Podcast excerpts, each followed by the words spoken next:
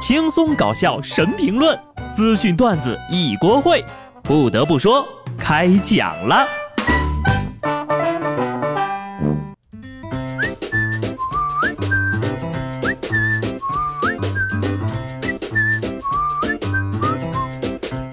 Hello， 听众朋友们，大家好，这里是有趣的。不得不说，我是机智的小布。年前的最后一个礼拜三啊，不准确的说呢，应该是礼拜四啊，因为明天再来一天呢，我们就要放假了。很多人都说呀，年前的这一个礼拜呢，真的是无心工作，等待过年的一个星期。我表示，你们这种心态啊，就太不健康了。难道你就只有年前的一个礼拜是无心工作的吗？我全年都是无心工作的。当然了，前面那个话呢是开个小玩笑啊，不要让领导知道。不得不说呀，拥有一个健康的生活状态是很重要的，无论遇到什么样的逆境或者挫折啊，当然了，身体的健康也是快乐生活的本钱。这两天呢，最有必要聊一聊的就是武汉的流感，外出呢请戴好口罩，这可不是开玩笑啊。国家卫健委高级别专家组组长钟南山在央视连线的视频当中呢，解答了很多关于疫情的问题。直播时间比较长啊，大家可以去看一下，然后呢，我在这儿简单总结总结。确认是人传人，基于武汉和广东的案例，而且武汉呢已经有十五名医务人员被传染了，源头目前不是很清楚，但很可能是野生动物，尽量不要去碰野味。如果没有必要呢，近期就不要去武汉了。买不到 N 九十五 的口罩，其实普通的外科口罩也是可以起到阻止飞沫传播的作用的。说到这儿呀，这个十五名医务人员被传染，这就是明确人传人的证据了。而且呢，就连医务人员都中招了，说明病毒的传播力呢不容小觑。反复提醒大家啊，野生动物的营养元素和普通家禽无异，而且呢，野生动物是没有经过卫生检疫的，很可能呀就会染上疾病。除此之外，随着疫情的扩大呢，不少谣言也开始冒头了。重视可以，但大可不必造成恐慌。你说就这个时候呀，还在造谣传谣的这个人呢，不是蠢就是坏啊。那么二十号的时候呢，武汉已经成立了疫情防疫控这个指挥部门，疫情正在进一步控制当中。大家出门呢，戴好口罩，少往人多的地方跑，多注意通风卫生啊，也就差不多了。剩下的呢，好好过年。现在网上的各位一定是一边看着许多流传的段子，一边恐慌着吧。虽然这从另一个方面呢，也体现出我们乐观生活的态度，但是无论如何呢，一定要搞好个人卫生，公众场合戴好口罩。不得不说呀，医护人员已经很努力的在救死扶伤了，可是这两天又发生了一件令人痛心的医生被闹事者砍伤的事件。在关注新闻的同时呢，我还看到了一条科普，那么分享给大家哈。如何培养一个主任医师呢？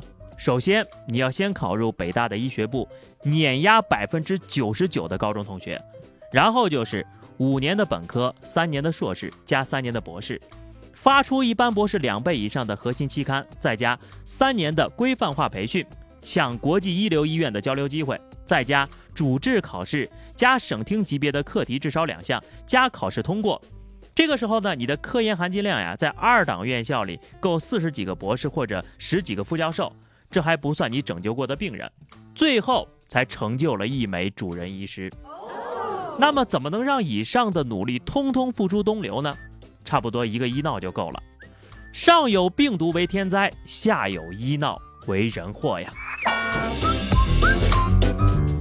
所以无论是什么方面的健康，我们都需要从每一个人每一天每个细节出发去做起的。可是有很多人的婚姻呢，似乎还处于亚健康的状态，甚至还可能生了病。日本每五年实施一次的全国家庭动向调查显示，近九成的夫妻受访者呢会共进晚餐，但是只有 百分之二十五 呢有夫妻生活，这就凸显了日本夫妻间所谓的朋友以上恋人未满这个状态，也就是介于朋友和恋人之间的关系。哎呀，你说辛苦结婚，原来只是为了找个人一起吃饭，其实这样也还挺好哈。再看看我们这边的吧，一篇说二零一九年我国的离婚率高达 百分之四十四 的文章火了，事后呢就有有关部门辟谣说了，哎呀，这个说法不科学、不严谨，也是极为不严肃的。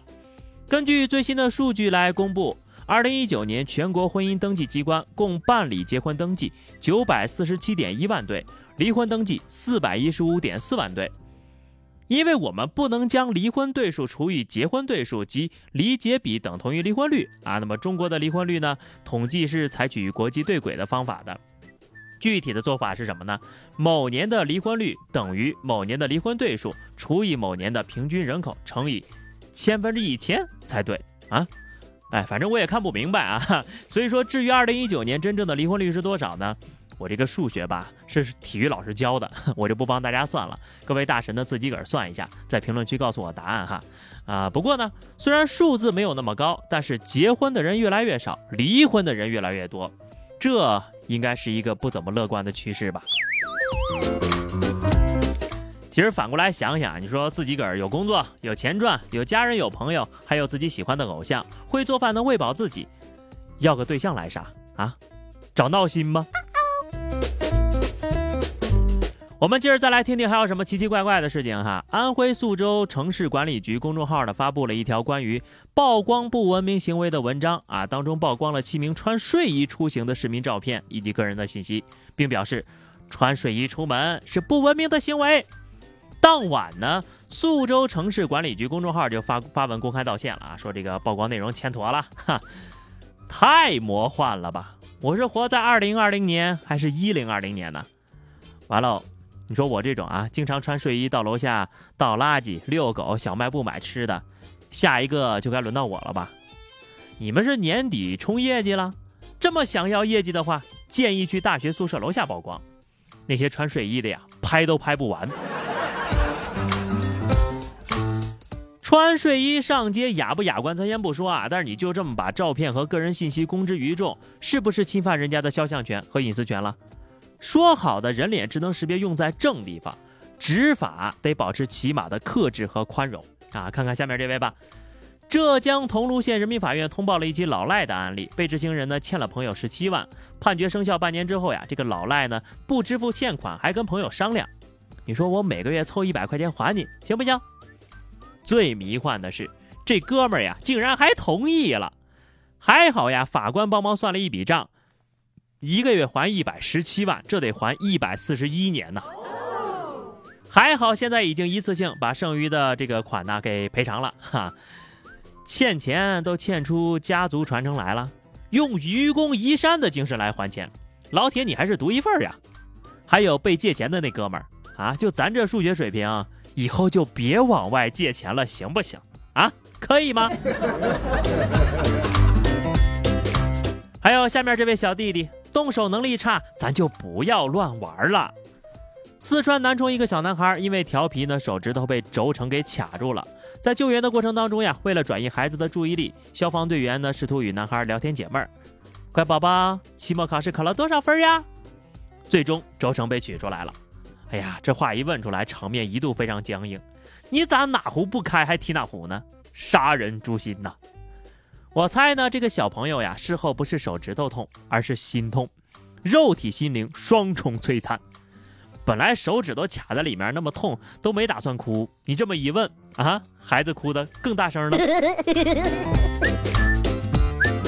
好的，节目的最后呢，跟大家说说那个故宫的后续啊。这个故宫博物院呢发表了一条公告向公众致歉，说大奔开进故宫的由来是这样的，在一月十三号当天呢，有故宫批准的闭馆日活动，原定的停车场满了，不得已呢更改临时停车场，停车区域位置呢是现代材料，不怕被压坏。对这件事情负责的领导的责任的分管副院长和保卫处处长呢已经停职检查了。哎呀，作为一个特别喜欢故宫的人，我也希望有朝一日可以参加一下咱们故宫的闭馆活动啊啊！这个事情呢就这样了。好了好了，今天的节目呢我们就到这儿了，大家一定要注意好好保重身体啊，这个过年回家呢过一个健健康康团团圆圆的大年。关注微信公众号 D J 小布，或者加入 Q Q 群二零六五三二七九 二零六五三二七九，来和小布聊聊人生吧。下期不得不说，我们不见不散，拜拜。